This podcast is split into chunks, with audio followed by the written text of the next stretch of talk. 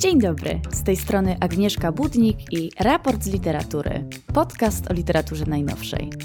Co znajdziesz w raporcie?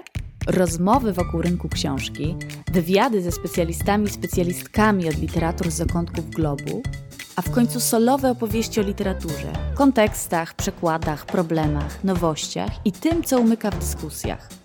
Moje audycje powstają też dzięki wsparciu społeczności patronek i patronów. Jeśli ciekawią Cię działania raportu, możesz je wesprzeć dobrowolną wpłatą w serwisie patronite.pl ukośnik raport literatury.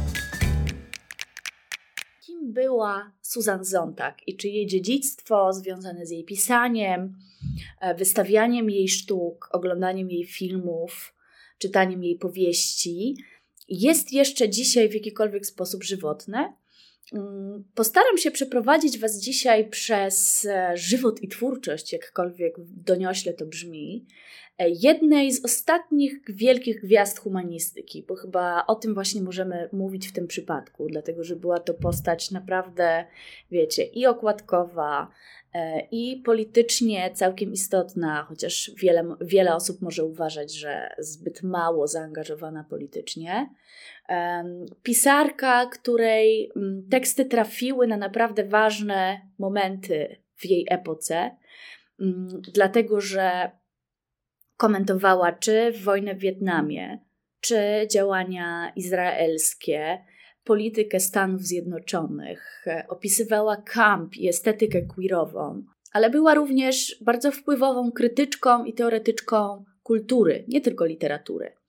E, o tym sobie jeszcze dzisiaj powiemy, co trzeba jej przyznać, ponieważ ma tak samo wielu zwolenników, myślę, e, jak i kontestatorów, dlatego że jej myśl często była oskarżana o to, jej pisanie było często oskarżane o to, że jest skrótowe, być może zbyt śmiałe w tezach, czasami, wiecie, naznaczone usterkami logicznymi itd., tak itd. Tak Przez to wszystko sobie dzisiaj przejdziemy. To jest postać, której być może fotografię kojarzycie. Wiecie, zamyślona pani z papierosem w ręku na tle biblioteczki.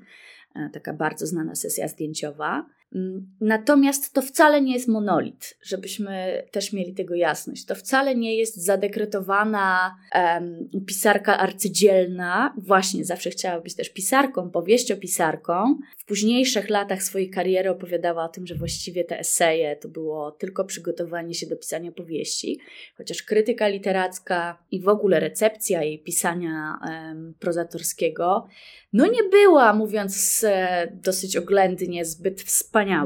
Natomiast, co trzeba jej przyznać, to to, że swoją taką odwagą myślenia e, i bezkompromisowością, która przysparzała jej też e, może nawet nie tyle wrogów, co powodowała niechęć wobec niej samej, mm, to tą odwagą myślenia i pisania, może nawet zuchwalstwem, na pewno zmieniła oblicze współczesnej humanistyki, zwłaszcza tej, uprawianej w Stanach Zjednoczonych. Tak samo jak jej esej Notes on Camp, notatki o kampie z 1964 roku, zrewolucjonizował sposób, w jaki rozumiemy kulturę i sztukę.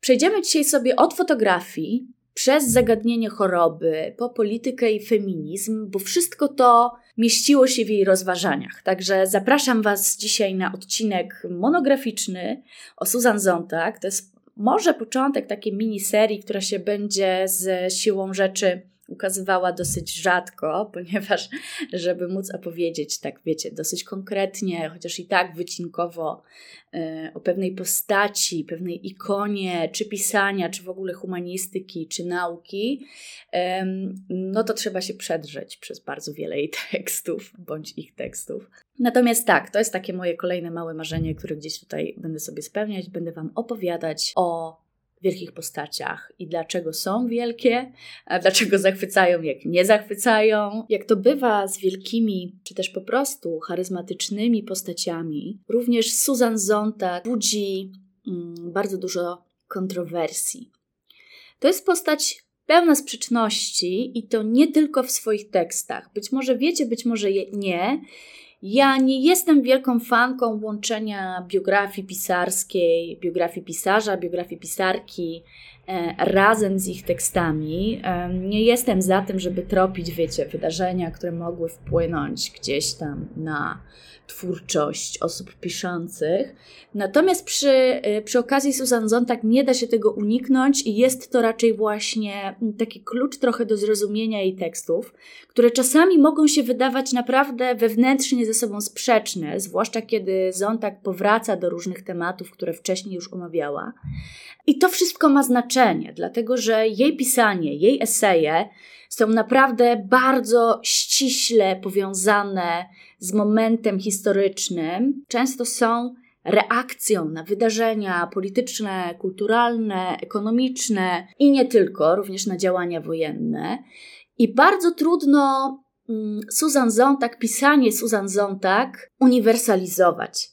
I to jest chyba ta taka jedna z większych pułapek, kiedy myślimy już sobie o, wiecie, wielkiej postaci, której dziedzictwo tam trzeba czytać, bo kanon czy coś. No właśnie z Susan Zontag nie da się tego, uważam osobiście, mm, zrobić w oderwaniu od konkretnych dekad, konkretnych wydarzeń, konkretnych spraw związanych z jej życiem. Do tego też przekonuje to, że przede wszystkim jest znana z twórczości eseistycznej, jak sądzę, znaczy nawet na pewno, choć jej ambicją było zostanie pisarką, którą oczywiście również była, natomiast to właśnie twórczość eseistyczna zaskarbiła jej i miłość, i nienawiść e, czytelników i czytelniczek. I naprawdę właśnie te wielkie kategorie nie są tutaj wcale tak od czapy, ponieważ jej pisanie elektryzowało. I temu jeszcze będziemy się dzisiaj przyglądać. Zacznijmy więc e, od początku. Chciałabym nawet powiedzieć, że po Bożemu. E, sama postać Susan Zontag jest taką postacią tkwiącą w ciągłym napięciu, gdzieś balansującą dialektycznie pomiędzy odosobnieniem a taką potrzebą być może poklasku i potrzebą bycia popularną, nie chcę powiedzieć, że celebrycką, bo to nigdy nie było jej ambicją, natomiast zawsze chciała być rozpoznawaną pisarką. I ona sobie gdzieś e, zaplanowała tę karierę już jako dziecko. E, urodziła się w 1933 roku i to jest o tyle ważne. E, jej żywot pokazuje też cykl życia humanisty, humanistki, artystki XX i XXI wieku, przełomu tego czasu. I można by ją czytać nawet gdzieś pod rękę właśnie z Annie Ernaux, e, z tym jej takim życiopisaniem, ale tu jeszcze nie będę Wam spoilerować, natomiast te napięcia są bardzo widoczne od samego początku, bo być może wiecie, być może nie, Susan Zontag nazywała się, nie chcę mówić tak naprawdę, ale um, tak naprawdę, nazywała się Susan Rosenblatt. I Zontag to jest nazwisko e, drugiego partnera jej matki, które ona przyjęła bardzo świadomie, chociaż nigdy nie została zaadoptowana przez, e, przez właśnie Zontaga. To już pokazuje pierwsze z takich napięć, dlatego że e, Susan Zontag wszystkie te właśnie takie interpretacje, które będę Wam tutaj opowiadać, bazuje i na artykułach, i na jej tekstach, i na opracowaniach oraz na naprawdę świetnie napisanej biografii e, Benjamina Mossera, Zontag, która to biografia otrzymała nawet nagrodę Pulitzera, więc to jest rzeczywiście coś takiego świetnego. I to jest naprawdę bardzo świetnie napisana biografia, która mówi właśnie, i to jest e, taki porobierz tej świetności, została napisana nie tylko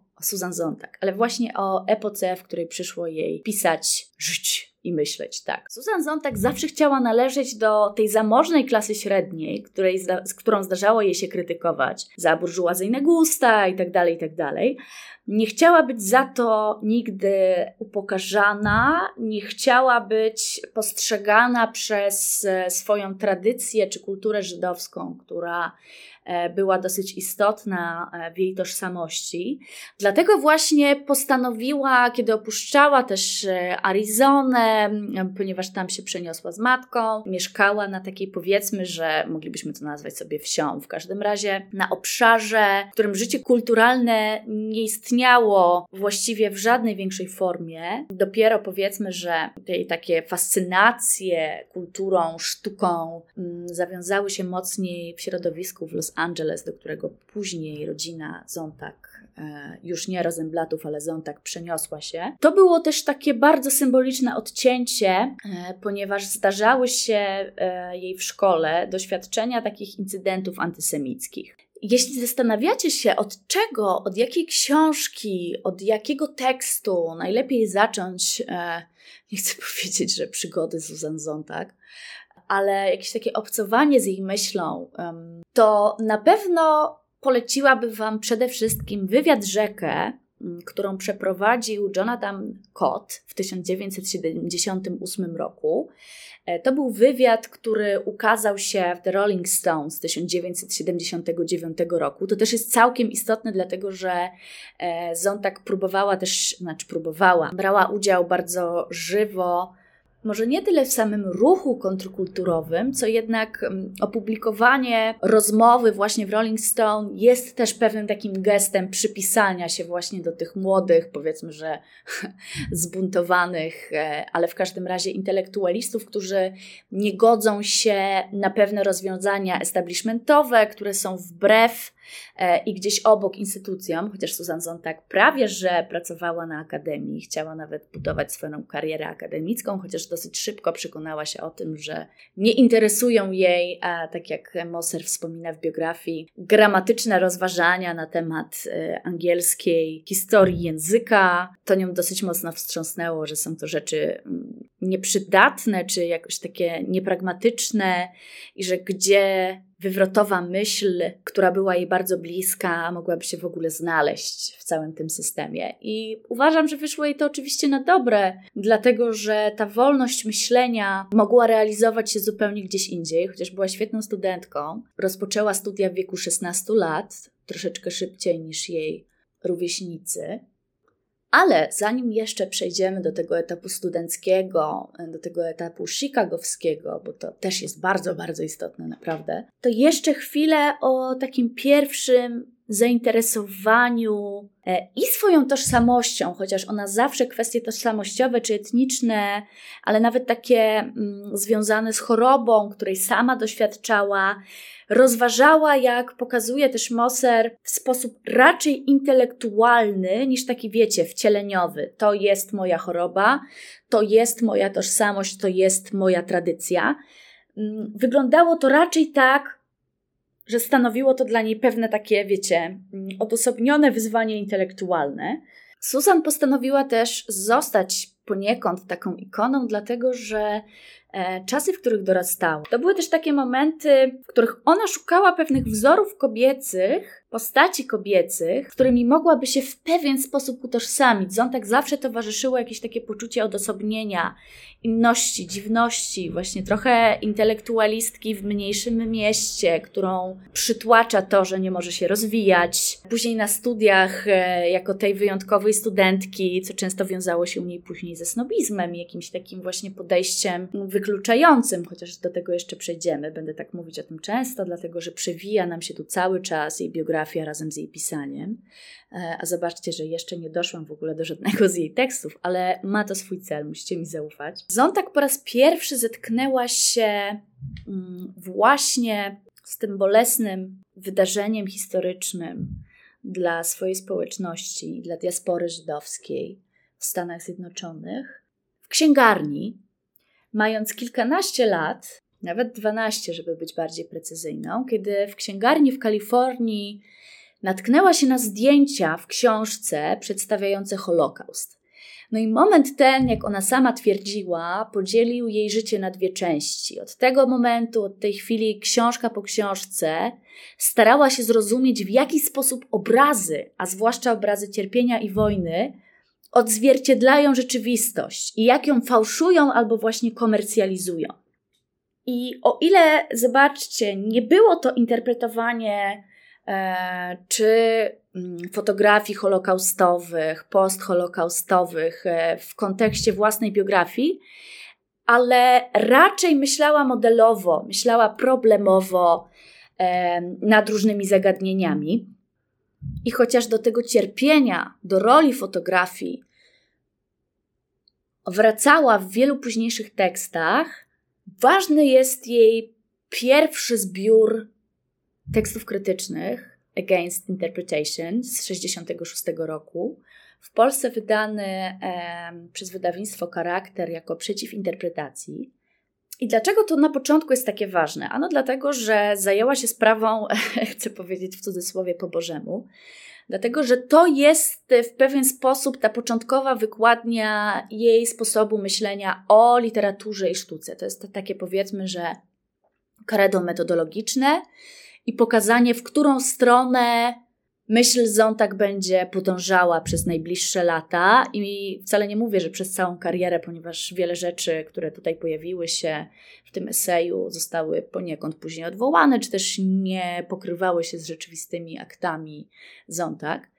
Natomiast y, o co chodzi? To jest w ogóle tekst, który często omawia się gdzieś na pierwszych latach y, kształcenia literaturoznawczego. No bo raz, że mamy chwytliwy tytuł i o co chodzi z tym przeciw interpretacji? Otóż Susan Zontag uważała, że wiecie, tradycyjna interpretacja, taka klasyczna, y, i pod nią ona rozumie raczej, jak sądzę, taką interpretację, e, tutaj gwiazdka dla polonistów, hermeneutyczną, e, która szuka sensu w tekście, że tam jest zaklęty pewien sens, do którego można dojść przez wielokrotną, bardzo bliską lekturę tekstu. I ta tradycyjna interpretacja utykała według Zontag w takim poszukiwaniu głębszego znaczenia albo pojedynczej jakiejś takiej naczelnej prawdy.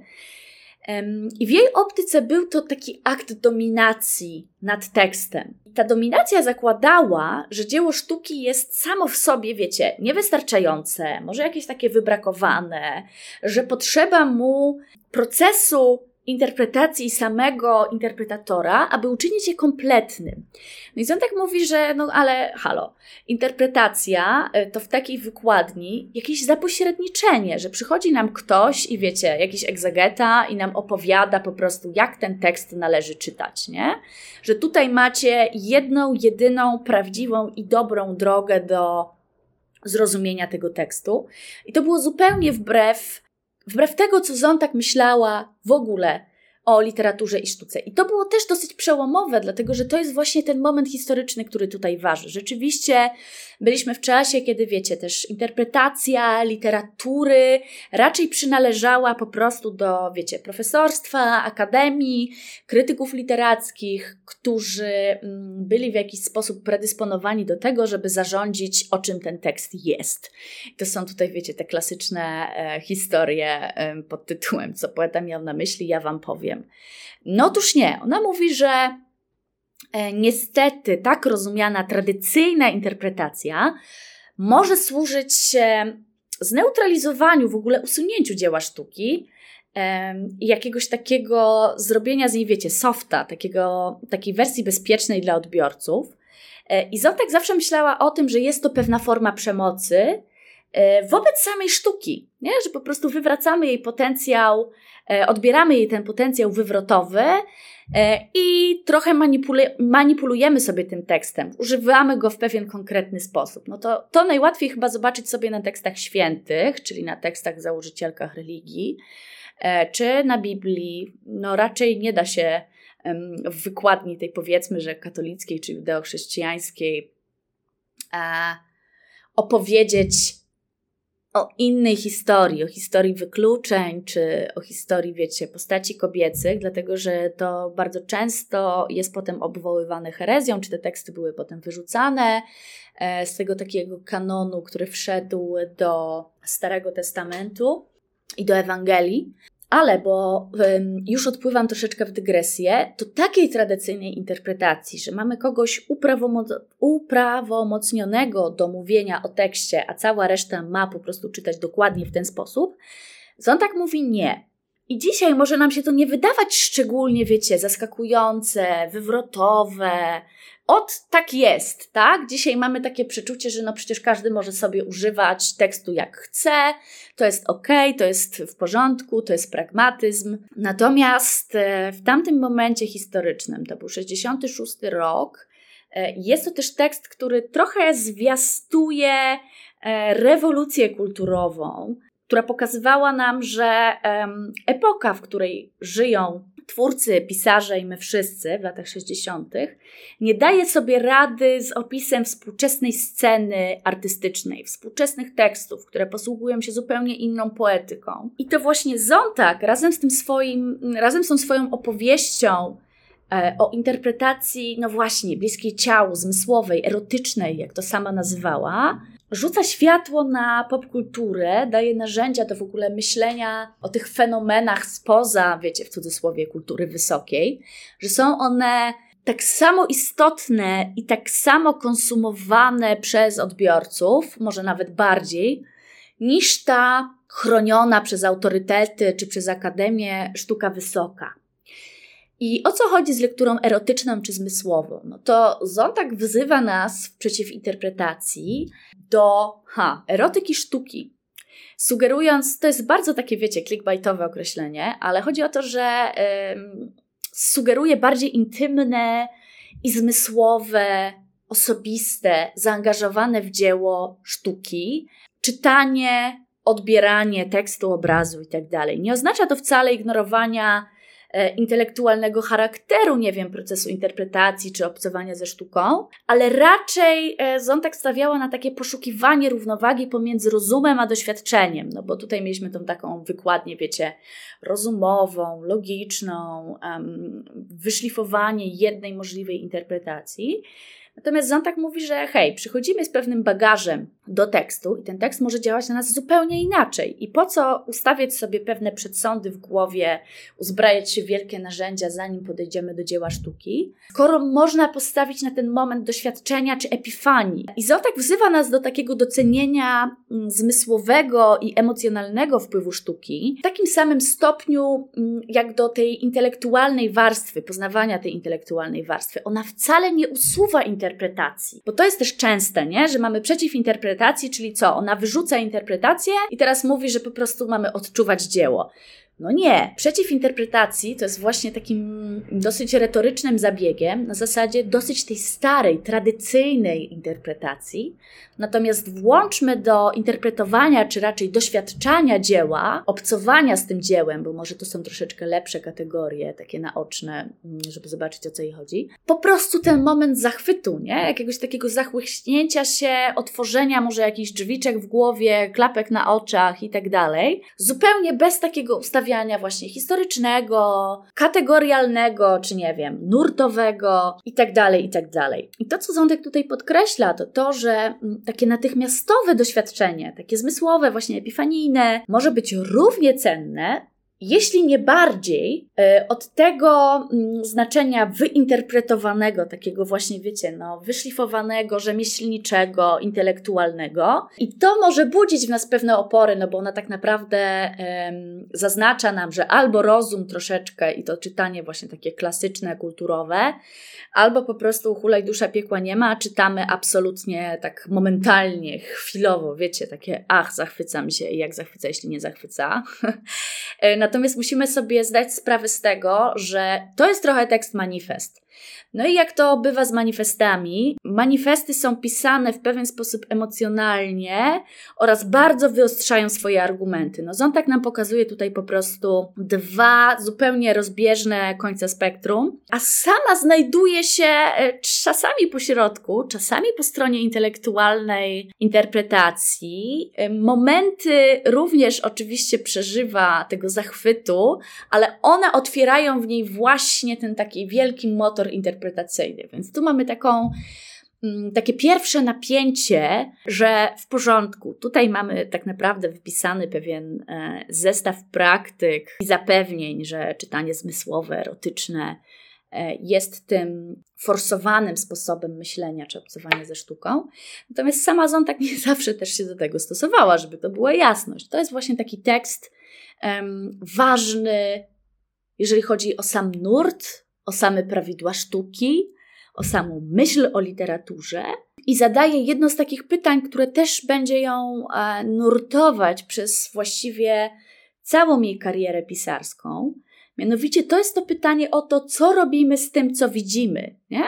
Czyli patrzymy na obraz, na tekst, y, na dzieło sztuki i zastanawiamy się, no właśnie, czy wpisujemy je w jakieś wielkie, ustawione ramy kulturowe i tak naprawdę puszczamy moment krytycznego myślenia, bo wpisujemy się w pewną tradycję, czy to dzieło sztuki, i tutaj w cudzysłowie, coś z nami robi, wpływa na nas w jakiś inny sposób. Nie? To jest właściwie taka estetyka recepcji i trochę myślenie o polityczności sztuki. Stara się pogodzić coś, co do tej pory było nie do pogodzenia, czyli mm, wychodzi z takim postulatem jednej kultury. Co to by miało znaczyć? Ano to, że do tego momentu kultura literacka była zupełnie rozdzielna według niej od kultury takiej właśnie naukowej, akademickiej, że tu się tworzył duży rozdźwięk pomiędzy tym, co rzeczywiście artyści, malarze, pisarze wytwarzają, w jaki sposób działają, a tym, w jaki sposób ich teksty czy dzieła są wkładane w pewne ramy interpretacyjne. I to jest też coś, co um, Zon tak nazywała nową wrażliwością. I dzisiaj to brzmi e, trochę zagadkowo, no bo o co chodzi z nową wrażliwością? No już nie nową, bo były to lata 60. Chodziło między innymi o to, że ma to być pewne narzędzie, i tutaj służył też ten tekst przeciw interpretacji, do zmiany świadomości i wrażliwości.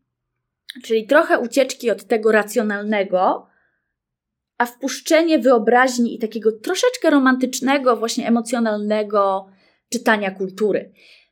I on tak nie podobało się, że właściwie doszło do takiego rozdzielenia, że e, są krytycy i są pisarze. Podkreśla za to to, że to właśnie artysta więcej widzi, więcej słyszy, więcej odczuwa, więc sam wchodzi raczej w taką rolę właśnie w tej hierarchii Boga, kapłana, już nie tego, mm, już nie jest nim ten akademik czy krytyk, ale właśnie jest nim artysta. I nowa wrażliwość Zontak miała um, przezwyciężyć trochę taką aporię, do której doszliśmy w myśleniu o kulturze czyli do tego podziału wysokie-niskie, z którym, co, co, co, ciekawe, wadzimy się do dzisiaj, chociaż już zostało, powiedzmy, że w jakiś sposób zadekretowane, że to nie jest dobra kategoria. Jest też bardzo taka mm, różnica, różnicująca klasowo. Wysokie-niskie, forma treść, intelekt uczucia, sztuka nauka. To była właściwie pierwsza połowa lat 60., interpretacje i inne eseje. To jest taki moment w kulturze Stanów Zjednoczonych, w których e, nie odczuwa się jeszcze nostalgii, dlatego że jest zwycięstwo po II wojnie światowej, jest polityka Kennedy'ego, e, właśnie cały czas gospodarkę niesie ta wygrana wojny. Mamy trochę myślenie utopijne, progresywne, to jest czas właśnie powiedzmy, że takiego um, kontrkulturowego życia, takich progresywnych polityk. Powiedzmy, że czas lewicujący, gdybym mogła to tak określić.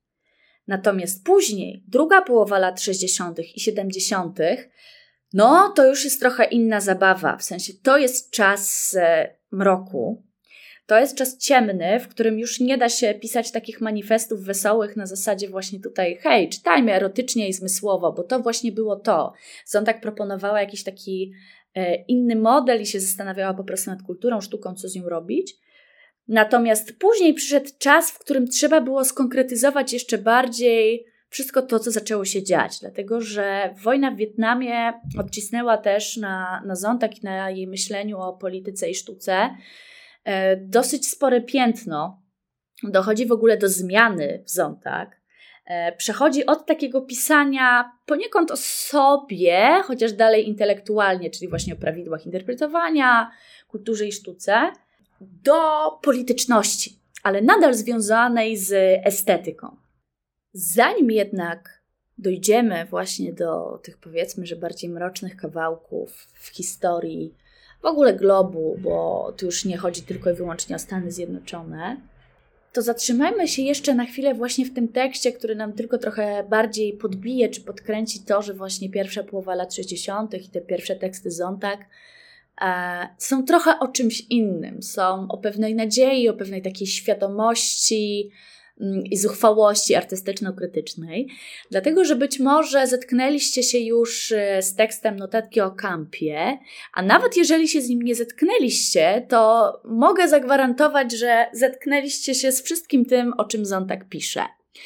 Otóż esej ten, opublikowany w 1964 roku, stał się przełomowym dziełem krytycznym, z którego zasłynęła Zontag takim całościowym, dopracowanym, bo później um, zarzucano jej to, że właściwie rzuca sobie pewne tezy czy pewne takie odważne argumenty, które właściwie czasami um, mają pewne takie usterki logiczne.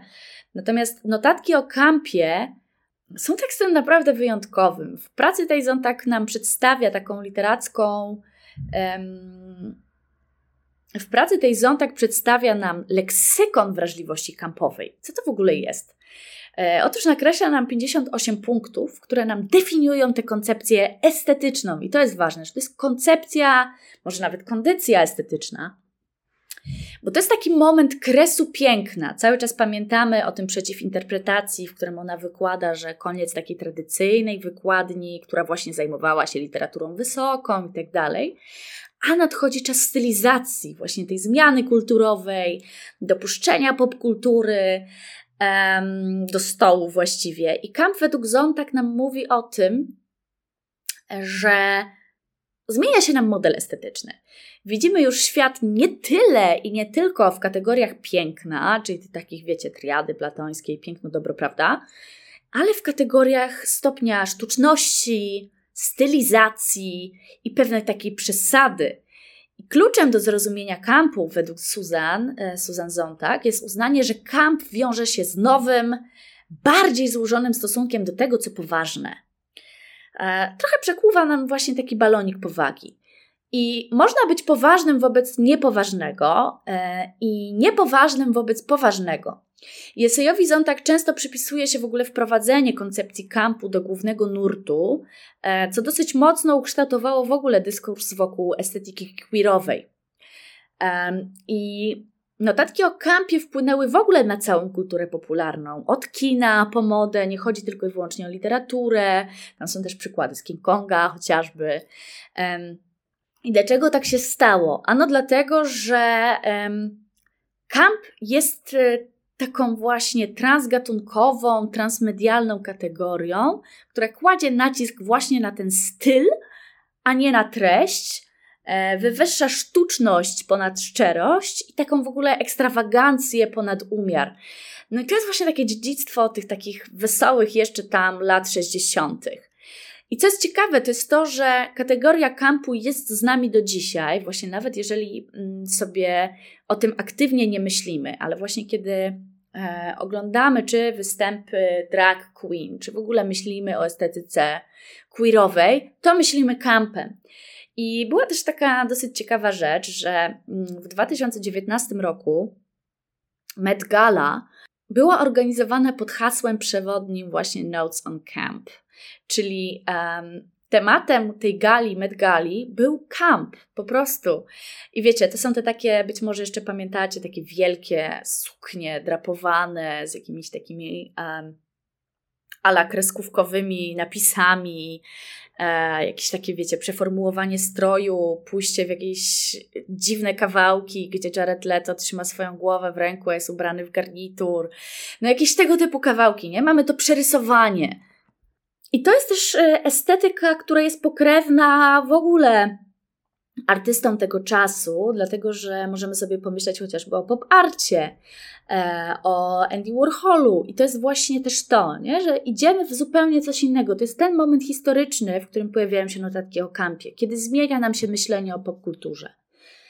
I w ogóle chodzi przede wszystkim o taką przyjemność, nie tylko estetyczną, no ale zwłaszcza estetyczną, o przyjemność płynącą z przesady, no bo ten kamp stał się w ogóle siłą kontrkulturową, która się opiera głównemu nurtowi, nie? Takiemu e, do tej pory burżuazyjnemu podejściu, znowu przypominam tą tradycyjną interpretację sprzeciw interpretacji, um, sprzeciwia się też właśnie takim normom, wartościom, jedną drogą czytania. Idzie tutaj właśnie ten nacisk na formę ekspresji, na podważanie e, tego, co konwencjonalne, na takie konwencjonalne, wiecie, e, idee dotyczące smaku i estetyki. Tutaj kładziemy nacisk na humor, na ironię, mm, na coś tak złego, że aż dobrego, to to jest w ogóle moja taka ulubiona kategoria, że to jest po prostu tak podłe, że jest wspaniałe. Jakby wiecie, to są filmy klasy Z, E, które na początku budzą jakieś takie odrzucenie i nie za bardzo wiadomo, co z tym zrobić, a potem jest to tak absurdalne, że możemy sobie myśleć, że jest to świetne kino. I to jest też przykład trochę oscarowy, bo być może pamiętacie, w 2020 roku, 2022 roku pokazał się film uh, Everything Everywhere All at Once, czyli po polsku został przełożony jako Wszystko Wszędzie Naraz no to to jest e, dla mnie właśnie przykład bardzo taki um, flagowy estetyki kampowej, nie? Że, że mamy coś po prostu absurdalnego i nagromadzenie tego absurdu tworzy osobną estetykę. Estetykę, która w ogóle jest jakąś taką, być może receptą na nowoczesność, w której się znaleźliśmy. I to był ten okres wiecie, śmiałych konceptów intelektualnych, bawienia się z estetyką, przemeblowywaniem myślenia o tekście. Natomiast wchodzimy w ten etap, powiedzmy, że drugi, czyli wchodzimy w czas mroku, w czas e, wojny w Wietnamie. I to jest tutaj rzeczywiście taki moment, w którym Zontak bardzo mocno pokazuje swoje zaangażowanie polityczne, które później pojawi się chociażby w przypadku wojny w Bośni, no, która bardzo mocno w ogóle zmieniła e, układ sił i w ogóle znaczenie Zontak na mapie europejskiej, ale również amerykańskiej, jeżeli chodzi w ogóle o powinności artysty. Każdym razie, jesteśmy w 77 roku i pojawia się zbiór o fotografii. I obok notatek o kampie myślę, że to jest jeden z takich bardziej popularnych tekstów, dlatego że on jest, wiecie, nie tylko po prostu esejem, który czytamy dlatego, że czytamy literaturę i chcemy poznać twórczość Susan Zontag, ale też dlatego, że to jest taki tekst przywoływany przez fotografów, designerów, jakiś taki punkt odniesienia, wokół którego możemy się wszyscy skupić na przecięciu kilku dyscyplin. I Zontag bada w nim to, jak powtarzająca się ekspozycja na obrazy, szczególnie te, które przedstawiają właśnie przemoc albo cierpienie, może prowadzić w ogóle do znieczulenia odbiorców. I to jest taka myśl, która y, powraca też kiedy myślimy sobie, nie wiem, o internecie, o fotografii wojennej, Zontak do niej powraca w widoku cudzego cierpienia, ale do tego jeszcze dojdziemy. W każdym razie w 77 roku Zontak pisze o tym, że zalew takich obrazów, obrazów przemocowych, może wywołać w widzu efekt odrętwienia i w ogóle zmniejszyć naszą zdolność do odczuwania empatii i reagowania na rzeczywiste cierpienie, które się kryje za tą fotografią. To jest dosyć istotne, kiedy na przykład myślimy sobie o przekazach wojennych i o takiej debacie, która się przytoczy, przytoczyła przy okazji wojny w Ukrainie, e, że oczywiście była ta pierwsza fala zrywu, ale aktywiści przekonywali też, że jest ona jak najbardziej potrzebna i normalna, ale nie możemy pozwolić jej przeminąć, nie? I to jest właśnie to, że kolejne obrazy z frontu, kolejne informacje o podbiciu czy odbiciu miast, o bombardowaniach nie wywołują już tak wielkich emocji jak te pierwsze doniesienia, nie? I to jest właśnie to, czemu Zontek się przygląda. I wojna w Wietnamie w ogóle otworzyła bardzo mocno taką dyskusję o polityce Stanów Zjednoczonych. Tu, jeżeli Was w ogóle to interesuje, to um, taką wymowną fotografią też, jeżeli już myślimy w ogóle o fotografii, jest The Terror of War e, Nika Uta z 1972 roku i to jest też taka fotografia, która e, no, jest bardzo wymowna i ona się w, tak popularnie gdzieś niesie pod tytułem The Napalm Girl. I tu mamy po prostu dzieci uciekające z wioski e, na którą spadł napalm i żołnierzy wietnamskich, które starają się jakoś zapanować nad tym chaosem. Fotografia, mówi Zontag, jest też aktem agresji, że ma ona moc manipulowania tematem, określania kontekstu i w ogóle wpływania na percepcję widza. I że jest to jednocześnie taka forma kontroli i uprzedmiotowienia, która zmienia nam podmiot w przedmiot, który można wizualnie posiąść. No bo o co tu w ogóle chodzi? No chodzi o to, że Zontag w ogóle tworzy taki punkt wyjścia, to znowu jest czymś takim nowatorskim, e, do dyskusji na temat etyki i polityki fotografii. No wiecie, czasami zdarzały się takie historie, że na przykład, nie wiem, dziecko jest zaatakowane przez węża, a fotograf nie pomaga, tylko czeka na lepsze ujęcie, żeby móc właśnie wysłać na przykład to zdjęcie gdzieś na WordPress Photo. Oczywiście to jest taki e, bardzo daleko posunięty przykład, natomiast chodzi też o to, że e, no możemy się odwołać do takich bonmotów, że historię piszą zwycięzcy, nie? Czyli fotografiami można zamanipulować w taki sposób, żeby pokazać, że interwencja zbrojna była potrzebna, że jest to niesienie cywilizacji. Tu się włączają też te konteksty XIX-wieczne, kolonizatorskie. I to właśnie o to tutaj chodzi, nie? że ta fotografia e, ustala nam dyskurs, że to było potrzebne, że jest to jakimś usprawiedliwieniem. Z drugiej strony, znaczy z kolejnej właściwie strony, fotografia, pisze Zontak, jest też pewną rzeczywistością samą w sobie że nie są po prostu taką prostą stopklatką, prostą reprezentacją tej rzeczywistości, ale same w sobie stwarzają właśnie nową rzeczywistość, czyli na przykład właśnie tą narrację zwycięską.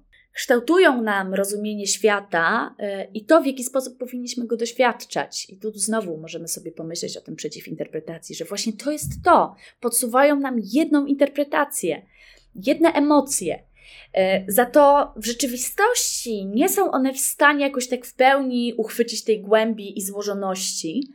I w tym sensie, e, pisze Zontak, fotografia jest jednocześnie odbiciem rzeczywistości. Okej, okay, no bo rzeczywiście to jest pewna stopklatka, ale też jej redukcją, nie? No bo mamy ten aspekt manipulacyjny.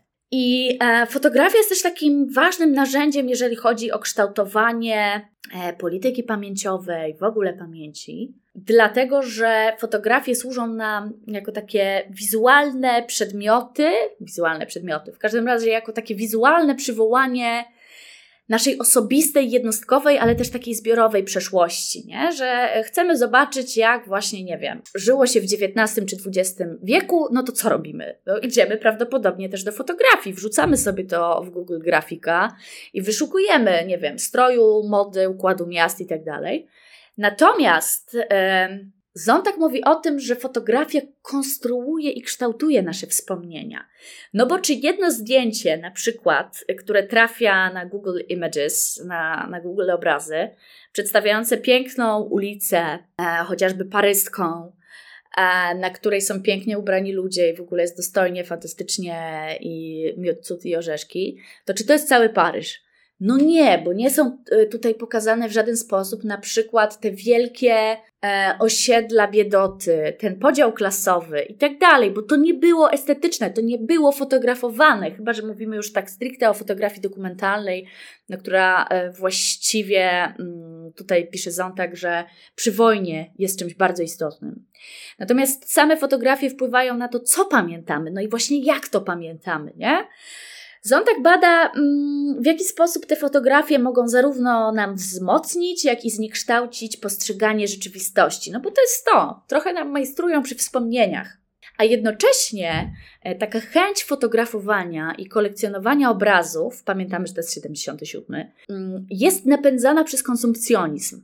No bo chcemy mieć po prostu na przykład taką odbitkę, chcemy to widzieć, chcemy tam być przez fotografię. Sam akt fotografowania jest formą w ogóle konsumpcji, sposobem jakiegoś takiego nabywania doświadczeń i przedmiotów, że chociaż nie będę w Wietnamie, obejrzę te zdjęcia i będę mogła wypowiadać się w taki sposób, jakbym tam była, nie?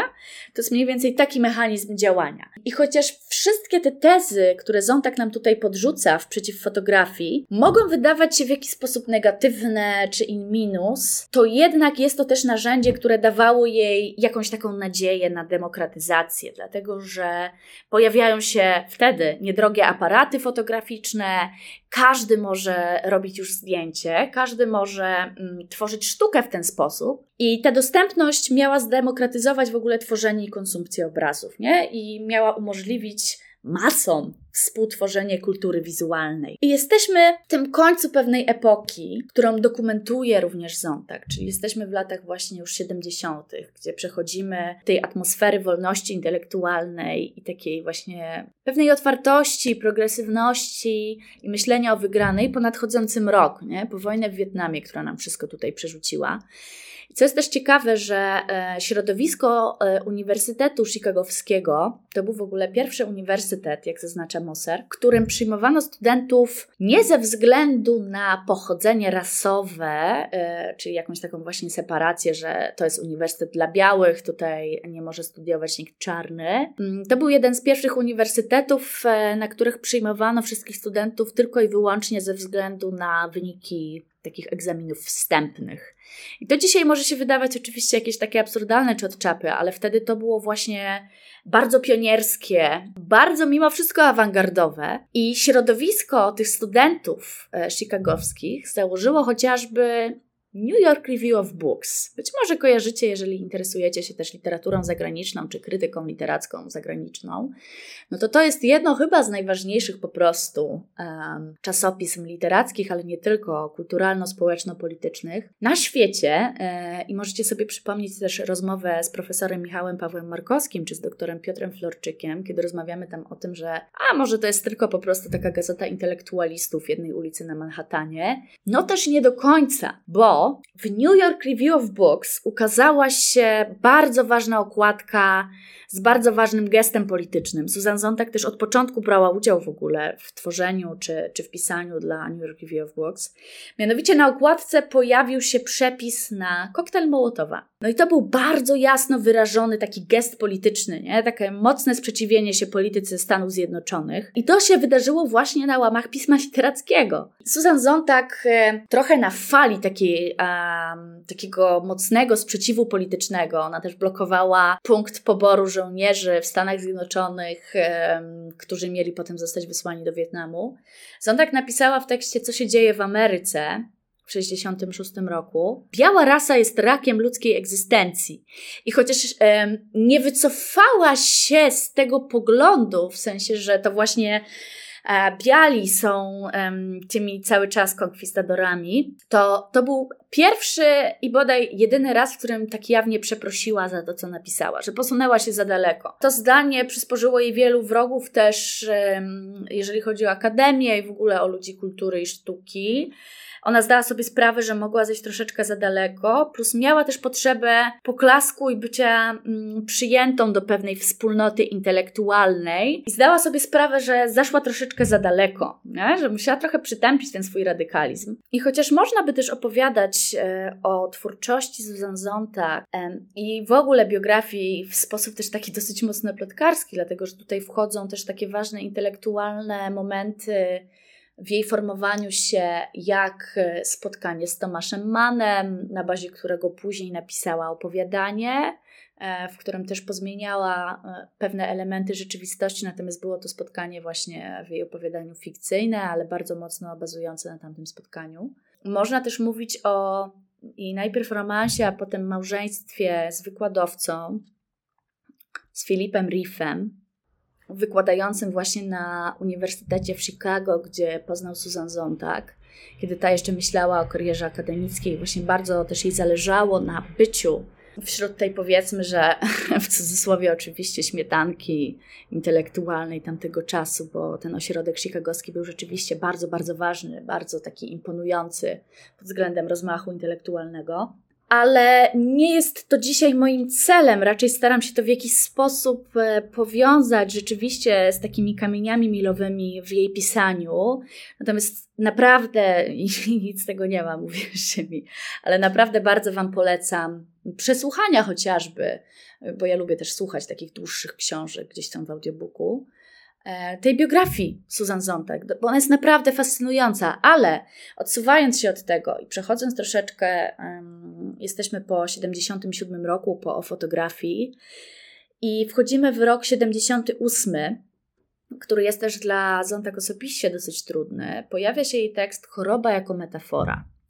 Dlatego, że to jest poniekąd znowu to intelektualizowanie osobistego problemu, dlatego że została w trakcie jej życia w ogóle. Mm, Doświadczyła trzech styczności z chorobą nowotworową, zachorowała też na raka piersi, umarła w ogóle na raka krwi, na taką właśnie już trudną śmiercią. Mm, I miała jeszcze nadzieję, że do trzech razy sztuka i być może jeszcze jakiś taki innowacyjny sposób badania ocali ją właśnie od tej śmierci. Tak się niestety nie stało. Ale choroba jako metafora, nie uprzedzając jeszcze wypadków z 2004 roku, Susan Zontag twierdziła, że metafory i mity otaczające choroby, takie jak rak właśnie, czy gruźlica, mogą służyć stygmatyzacji, wiktymizacji, uciszaniu chorych, izolując ich zupełnie od społeczeństwa, że to jest właśnie ten element chory, który się odsuwa od, wiecie, zdrowego społeczeństwa, że trochę nam tu nie przeszkadzajcie. I to była książka, która stanowiła punkt wyjścia do dyskusji na temat społecznego postrzegania choroby. No i w ogóle zdrowia psychicznego i dobrostanu. Dla nas dzisiaj jest to już pewna oczywistość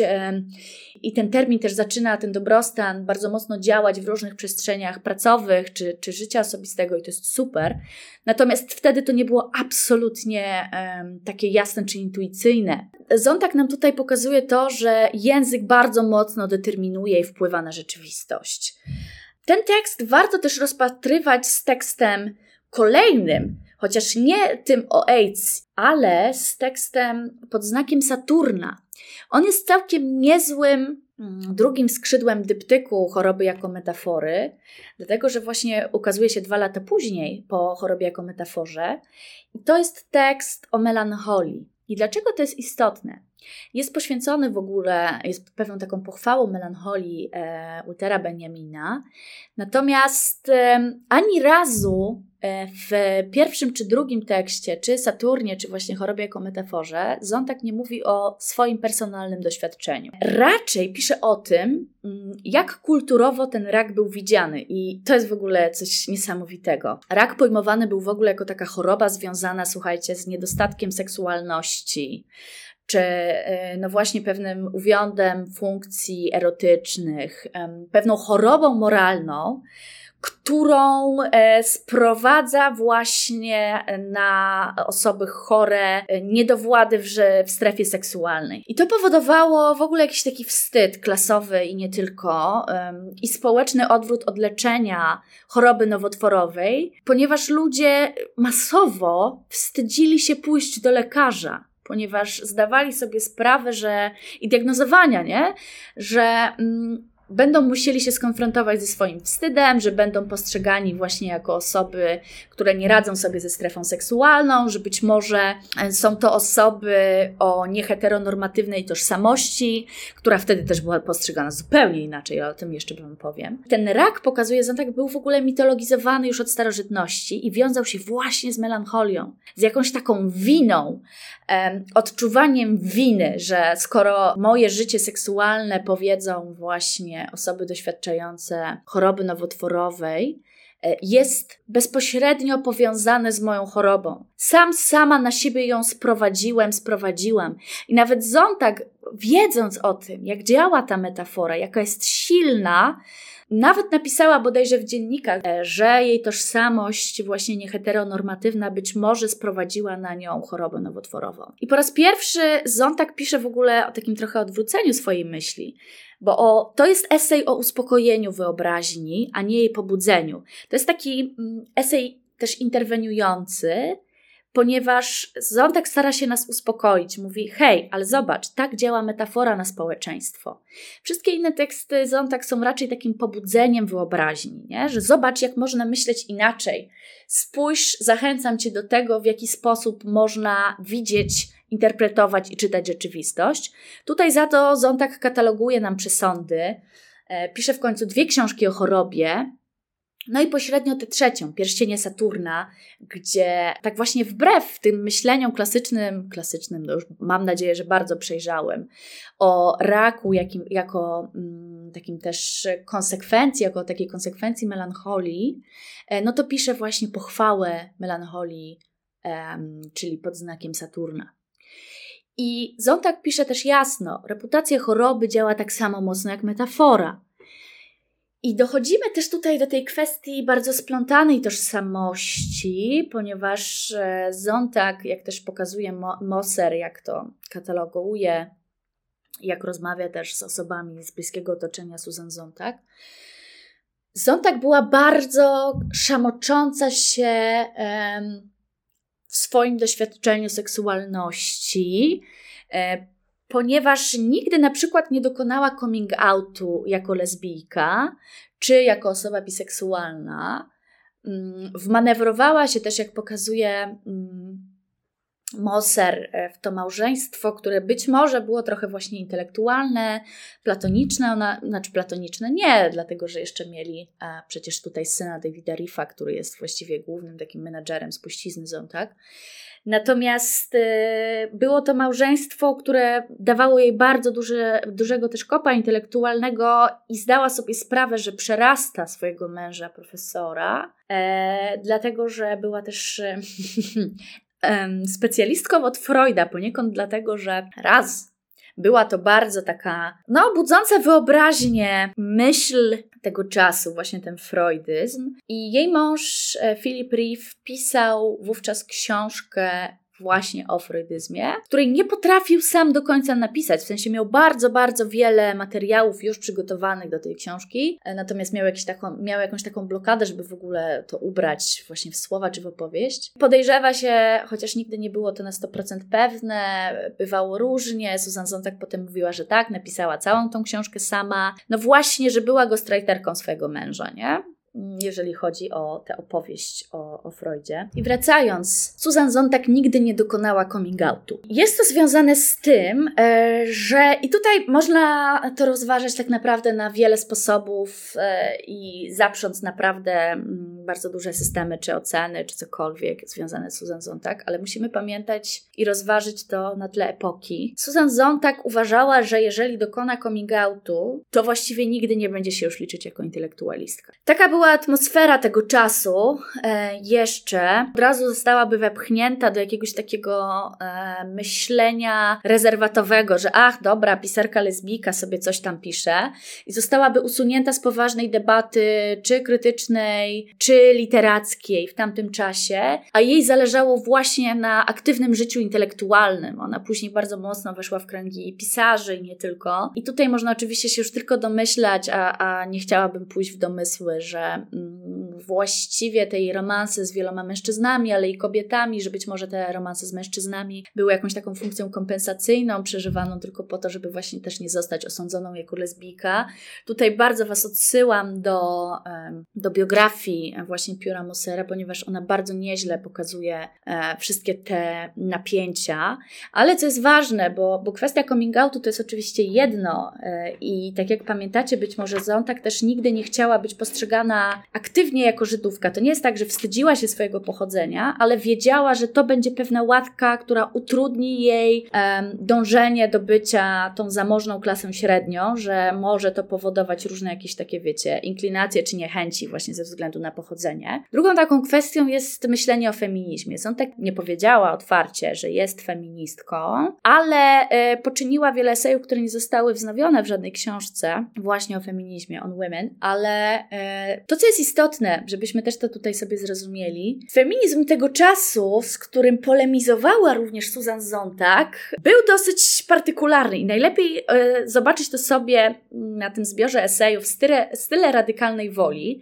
które w ogóle krytyka oceniała dosyć słabo, że są to teksty gorsze Susan Zontag, że są puszczone wątkowo, że są tak naprawdę tylko wzmiankujące niektóre rzeczy, że są jakieś takie, wiecie, trochę e, nieuporządkowane, bałaganiarskie. Ale pojawił się tam taki esej Fascynujący faszyzm. I to był tekst polemizujący właśnie z tym ruchem feministycznym, skupiony wokół Leni Riefenstahl. To jest pytanie o granice usprawiedliwień, bo w fascynującym faszyzmie Zontek krytykuje powojenną rehabilitację e, Leni Riefenstahl. W szczególności krytykuje tendencję do estetyzacji pracy Riefenstahl, przecież takiej głównej przecież e, filmowczyni, reżyserki filmów pro propagandowych um, i takiej jednej um, z bardzo ważnych postaci przybocznych Adolfa Hitlera. I um, Zontak pisze o tym, że no kurczę, No nie można pominąć e, niepokojących implikacji politycznych, nawet jeżeli dzieło jest estetycznie nieźle zrobione. Tego się nie da oddzielić. Estetyka jest też polityką. I zauważa do tego, że estetyzacja w ogóle nazistowskiego reżimu przez Riefenstahl, poprzez przedstawienie go właśnie jako pięknego, potężnego, służyła do e, legitymizacji tego reżimu, jego normalizacji. A mm, feministki tego czasu e, bardzo próbowały też rozdzielić właśnie ten element estetyki i polityki, mówiąc, że przecież Riefenstahl, okej, oddzielmy ten aspekt polityczny, ale była przecież filmowczynią i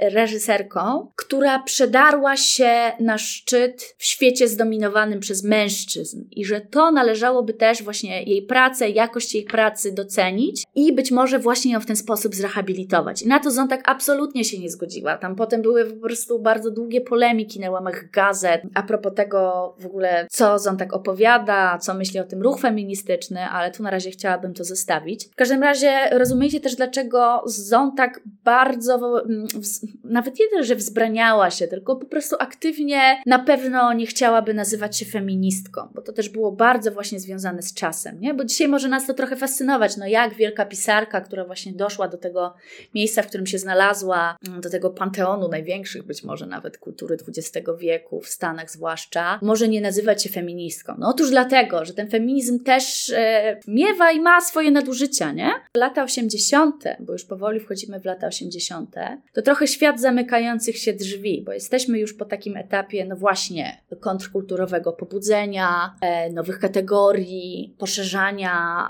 e, kultury. Po wojnie w Wietnamie wchodzimy też w taki czas, e, powiedzmy, że pewnej normalizacji, standaryzacji, komercjalizacji jeszcze silniej. To jest właśnie to, co Moser też nazywa właśnie światem zamykających się drzwi. Rozpadają się w ogóle takie sensy mm, i systemy, coraz trudniej też kontynuować pewne rewolucyjne idee. Um, I tutaj też Zontak w stylach radykalnej woli wychodzi trochę naprzeciw temu właśnie, co się dzieje w kulturze i mówi o estetyce ciszy. Czyli w jaki sposób można myśleć o na przykład malarstwie erotki, o muzyce Johna Cage'a, że są to e, pewne wartości religijne wpisane, wcielone w sztukę. Chodzi tutaj o właśnie tą ciszę, o milczenie, wbrew temu rozkrzyczeniu epoki, wbrew temu, że mm, unosi się nad nami już przecież cień Hiroshimy i Auschwitz i, i Holokaustu. Zontak pisze też o tym, że brakuje słów, a jednocześnie mamy ich za wiele. Dlatego sztuka współczesna odrzuca właśnie ten język, kiedy myślimy sobie, nie wiem, o malarstwie właśnie takim ekspresjonistycznym, albo właśnie o minimalizmie rodki chociażby, mm, no to tutaj Zontak nam pokazuje, że to jest właśnie ta e, poniekąd estetyka ciszy, że to jest właśnie to, ten świadomy akt ograniczenia języka, to jest też to e, bardzo ważne pytanie, przecież Adorno, jak tworzyć, jak mówić w ogóle e, po zagładzie, co, co w ogóle zrobić z tym językiem, że on już jest postawiony w stanie podejrzenia. E, I style radykalnej woli, mm, eseje ze stylów radykalnej woli też są poniekąd o tym. Ale żeby tylko nie było, że jest to postać właśnie ze Spiżu, ten pomnik, do którego trochę się kłaniamy, Sigrid Nunes, agentka Susan Zontak, pomocniczka, być może sekretarka. Została też um, pisarką później. Stała się jednocześnie burzycielką trochę pomnika Susan Zontak, a po biografii Mosera to jeszcze bardziej jest wszystko zniuansowane. Sigrid Nunes wydała taką książkę Sempre Susan, wspomnienia o Susan Zontak. W Polsce wydała je y, Anita Musiał w wydawnictwie Pauza. No pokazuje y, takie elementy które ustawiają Zontak w nie za dobrym świetle. Jako też taka osoba bardzo władcza, nieznosząca sprzeciwu, jednocześnie mała dziewczynka, a z drugiej strony osoba, która no, potrafiła być naprawdę bardzo bezpośrednia do granic przesady, bardzo też snobistyczna i wbrew takim um, demokracyjnym um, ruchom, czy wbrew w ogóle takiej myśli poszerzania dostępu do kultury, potrafiła być też po prostu bardzo snobistyczna, gdzieś wchodząca w ten e, establishment. I mm, zarówno Sigrid Nunes, jak i Benjamin Moser zwracają uwagę na takie nadużycia, których dopuszczała się Susan Zontag, korzystając ze swojej pozycji. Moser pisze o tym, że kiedy później chorowała też na chorobę nowotworową, e, w ogóle utrzymywała się z pewnych takich dotacji, wpłat od dobroczyńców. No i oburzyła się chociażby na to, to jest oczywiście taka anegdotyczna opowieść, e, że otrzymała jedynie 2000 dolarów na leczenie od Jackie Onassis, tak? czyli właśnie od żony Kennedy'ego, że przecież jest to na tyle bogata postać, że mogła dać jej więcej pieniędzy. Ona popadała też coraz mocniej, mm, no właśnie w te sprzeczności, które ujawniały się też przez całe jej życie, ale ona je też mocno zaostrzyła. E, czuła się e, osobą osamotnioną, wyobcowaną, niezrozumiałą. Osaczała też tak samo swojego syna, i to jest też dosyć istotne, że ta dialektyka e, z Sigrid Nunes, ona też bardzo mocno um, ustawiła związek Sigrid Nunes z jej synem Davidem Riffem, który się oczywiście później rozpadł. Natomiast Zontag interesowali tylko ludzie fascynujący z talentem. Nie? I to jest podkreślane w wielu miejscach, które jednocześnie stawiają właśnie Zontak w niezbyt pochlebnym świetle. I zobaczcie zresztą, że mm, większość jej tekstów, tych takich dobrych, powiedzmy, że zadekretowanych jako naprawdę świetnych, takich porażających siłą intelektualną, dopracowanych, e, naprawdę z takim zbornym tokiem logicznym, to jest domena lat 60. i 70. E, potem pojawiają się teksty słabsze, które zbierają bardzo dużo krytyki, czyli właśnie chociażby mm, ten zbiór Style radykalnej woli, e, ale też inne pomniejsze eseje, e, jako jakieś takie, wiecie, nadużywające. Esej o Sartrze, który się w ogóle ukazał, został też odrzucony w ogóle z redakcji, ponieważ był zbyt osobisty, jakiś taki w ogóle niesprawdzony, bazujący na plotce. To też było coś, co zabolało Zontag, że ktoś śmiał odrzucić jej tekst.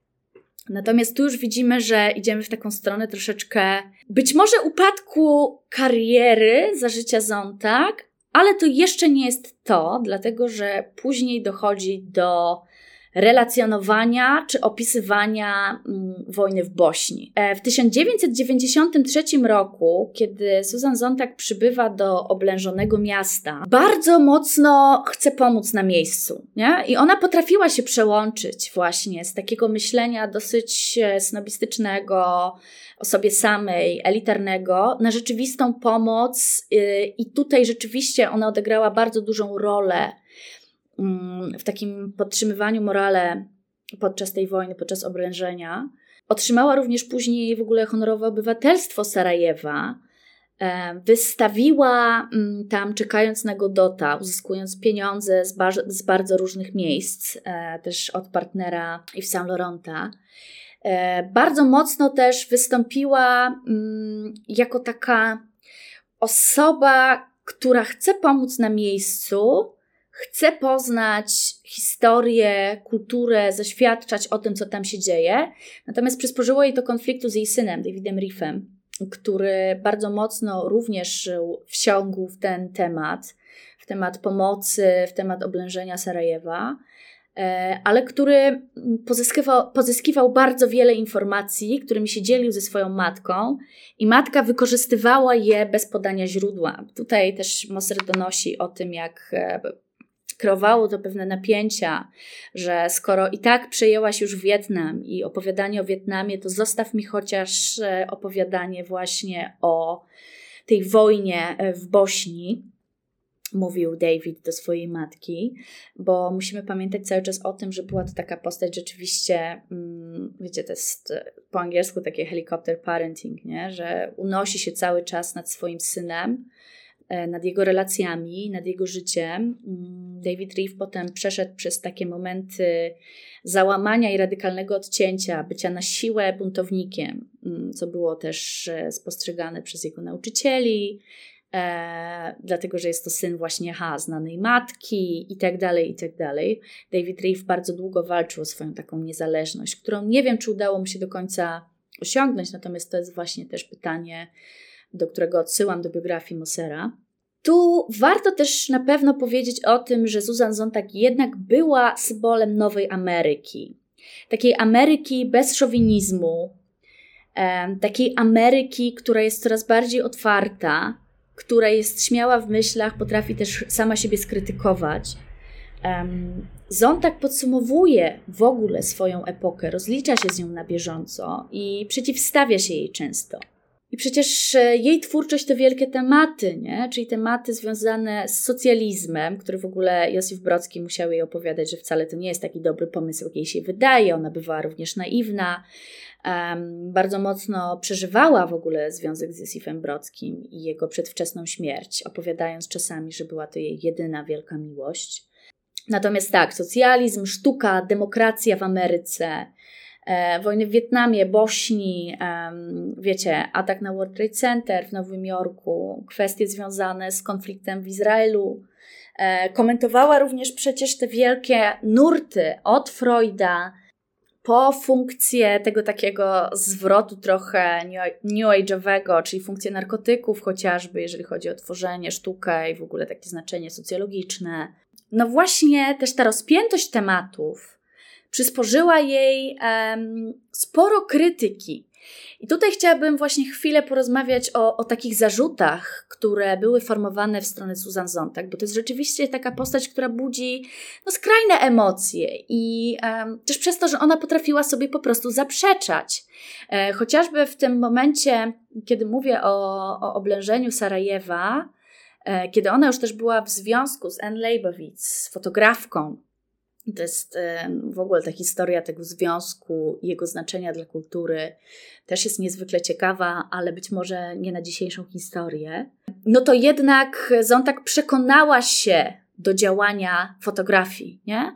że nic innego, długie teksty czy analizy jej syna, które były bardzo wnikliwe na temat sytuacji w Bośni, e, na temat oblężenia Sarajewa, nie były tak nośne, tak czytelne, tak ważne w ogóle o szerzeniu wiedzy o tej wojnie, bo ona też była właściwie trochę twarzą um, i wyzywała innych intelektualistów do tego, aby również szerzyli wiedzę o tym, co się dzieje e, w tej części Europy.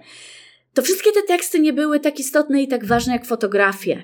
Nie? I tutaj rzeczywiście ta moc fotografii, do której ona była na początku, pamiętamy w tym 77 nastawiona bardzo słabo, e, no to te okolice właśnie lat 90. są znaczącym przełomem i trochę poniekąd odwrócenie, odwróceniem tej myśli o 180 stopni. To jest jedna rzecz, że właśnie zarzuca się jakiś taki re relatywizm. I to jest raz, że odwoływanie własnych poglądów, chociaż z drugiej strony to może być również duży atut, że potrafi wycofać się z własnego zdania, że jest to, jest to taka, wiecie, no, intelektualna dojrzałość i odwaga, nie? Powiedzenie, że tu nie miałam racji, dzisiaj myślę tak. I to właśnie może budzić takie trochę skonfundowanie, nie? że po prostu od czego się tu zabrać, że najpierw czytam sobie chociażby widok cudzego cierpienia, a potem czytam sobie o fotografii, dlaczego te teksty są tak od siebie różne. No ano dlatego, e, dlatego, że są tak silnie związane z biografią i z momentem historycznym. Ale ten relatywizm to nie jest tylko to, to nie jest tylko zmiana poglądów, ale e, co ważniejsze dla mnie, co jest rzeczywiście takim zarzutem, to to, że w jej wywodach pojawiają się takie, wiecie, rzeczy rzucane troszeczkę czasem od czapy, sprzeczności logiczne w wywodach, e, czy komponowanie wywodu na takich fałszywych założeniach, aby pod tezę. I tu jest kilka niebezpieczeństw, no bo oczywiście, kiedy są to te teksty początkowe, takie teorie bliskie manifestu, no to jest to retorycznie usprawiedliwione, nie? Jakby wiemy, w co gramy. Natomiast później jej pisarstwo stało się trochę takie, hmm, bałaganiarskie. Ona też odeszła od eseju, potem mówiła wszystkim, że obrażają ją tym, że myślą i mówią o niej jako o eseistce, bo ona nie jest eseistką, tylko to były wprawki do jej pisania artystycznego, do tej powieści wielkiej, do miłośnika wulkanów, um, zestawu do śmierci i tak dalej, chociaż ona najmocniej się skupiała na e, miłośniku wulkanów, który jest taką opowieścią e, o też wybuchu wulkanu w Pompejach i jakimś takim nawiązaniem do tego. E, natomiast no, no, to jest ta sprzeczność, nie? że po prostu te późniejsze teksty eseistyczne w jakiś sposób, mówiąc kolokwialnie, trochę siadają, e, a teksty artystyczne, choć ona bardzo w nie wierzyła i początkowo też miłośnik wulkanów zbierał bardzo e, hura optymistyczne recenzje, to nigdy nie było to tak dobre mm, w oczach krytyki, jak jej eseje.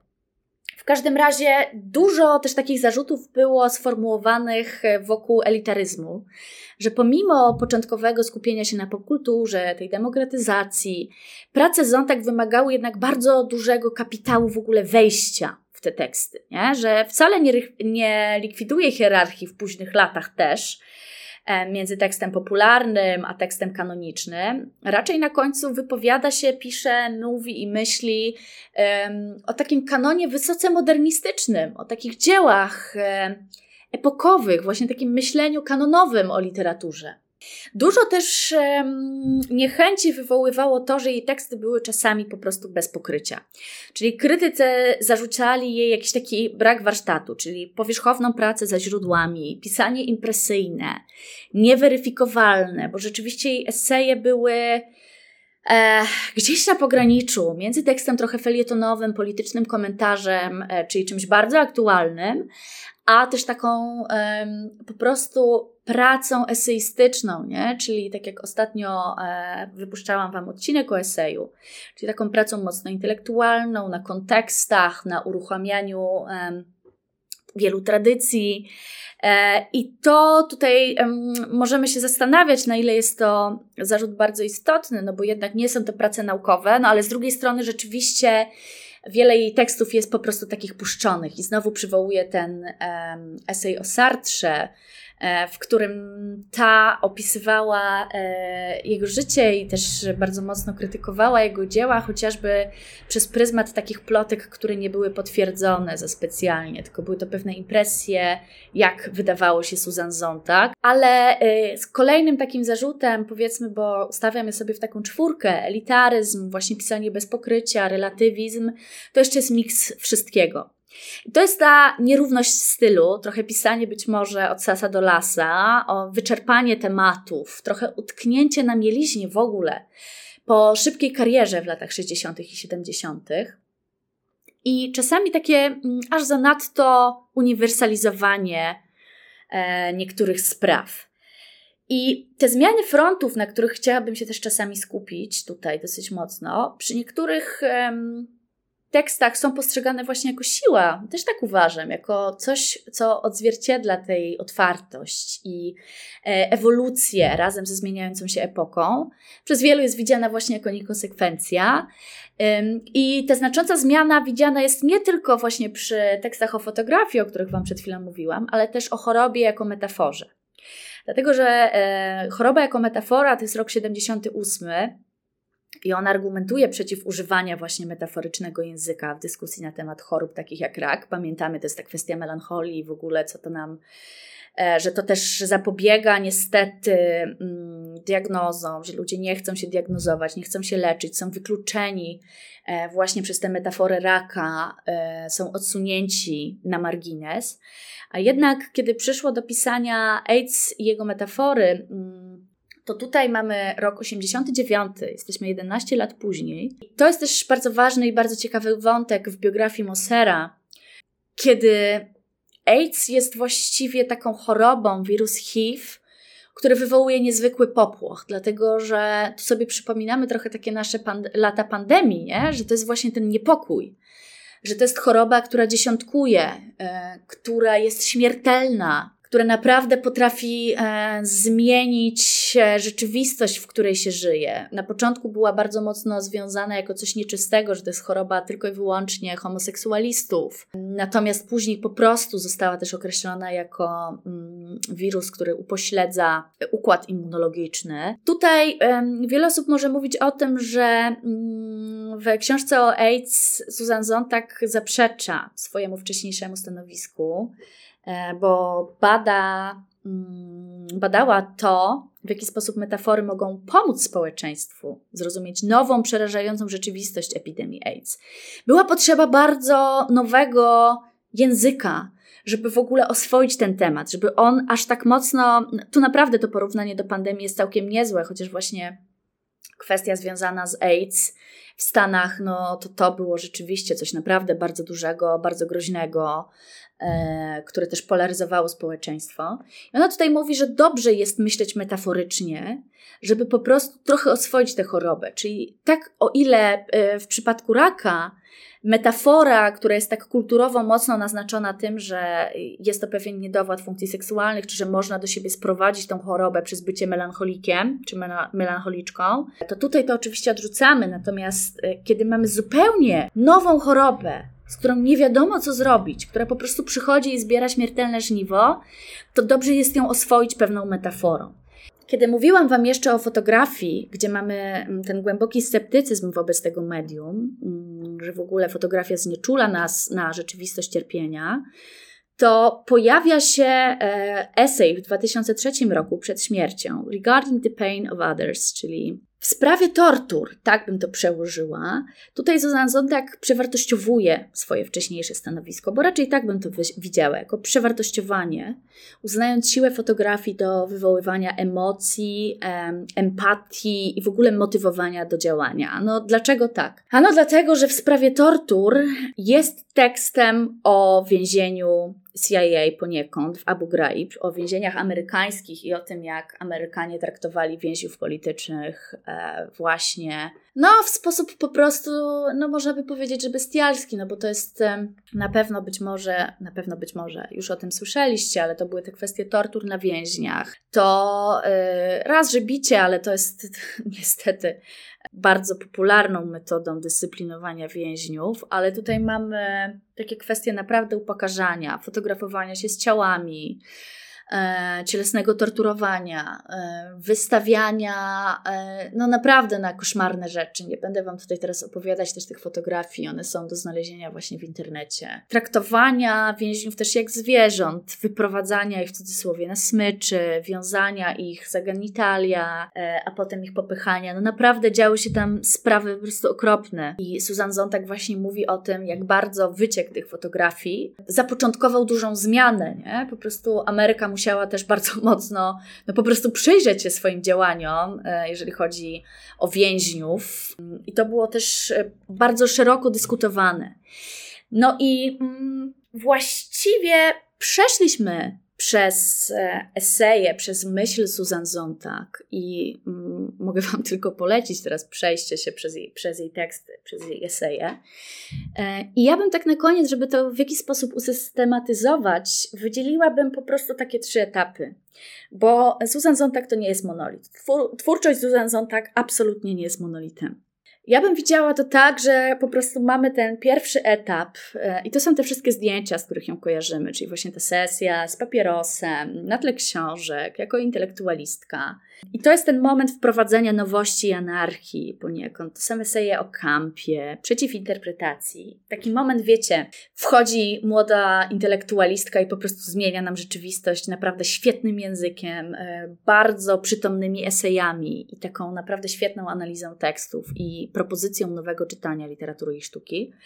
Lata 80. i 90. Y, to jest też po prostu na tle epoki moment zupełnie inny.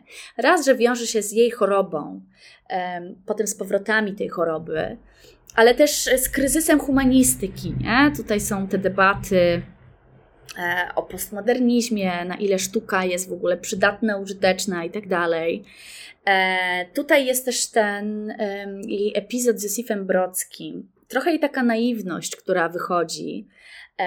Brocki musiał ją też nauczyć potępienia komunizmu, dlatego że Zontak, e, jak wielu intelektualistów właściwie, e, była poniekąd przychylna tej formie e, rządów czy organizacji, ponieważ uważała, że rzeczywiście to jest ciekawy plan na to, żeby hmm, uzdrowić społeczeństwo. Brocki natomiast jej pokazuje, że absolutnie tak nie było. Absolutnie to w ogóle nie jest tak.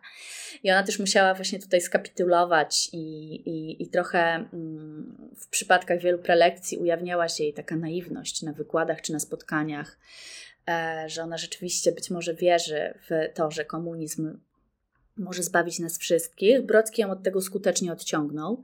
to jest też moment, w którym ona przestaje pisać, w którym zaczyna też mieć pewne e, problemy finansowe, właśnie dlatego, że nie pisze. E, to jest też moment, w którym ona, e, no właśnie, raz, że wadzi się z chorobą, ale też jest coraz bardziej negatywnie właściwie postrzegana przez środowisko, bo trochę zachłystuje się swoją sławą. Trochę z tego korzysta. Zaczyna się też jej związek z Anne Leibovitz, która, jak pokazuje Moser, przez lata to była bardzo dziwna, znaczy bardzo dziwna, bardzo ciekawa relacja. Ona przez lata przekazała Zontak, jak wyliczył gdzieś tam Moser, 8 milionów dolarów na mieszkania, na bycie właściwie taką mecenaską. Bardzo pragnęła związku z Susan Zontak, natomiast one były w takim związku, do którego ona się też jakoś nie przyznawała publicznie do końca, e, ale też potrafiła bardzo zawstydzać Annie Leibowitz, że jest po prostu osobą głupią, że jak możesz być taką kretynką. To były tego typu kawałki, gdzie ona bardzo mocno się tutaj budowała właśnie e, kosztem fotografki, chociaż i Anne Leibowitz była właściwie trochę taką Susan Zantak w przestrzeni fotografii.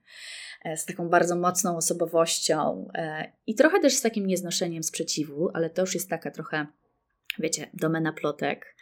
Oczywiście, i tu Was znowu odsyłam do tej biografii, to nie jest dla nas tutaj aż tak istotne.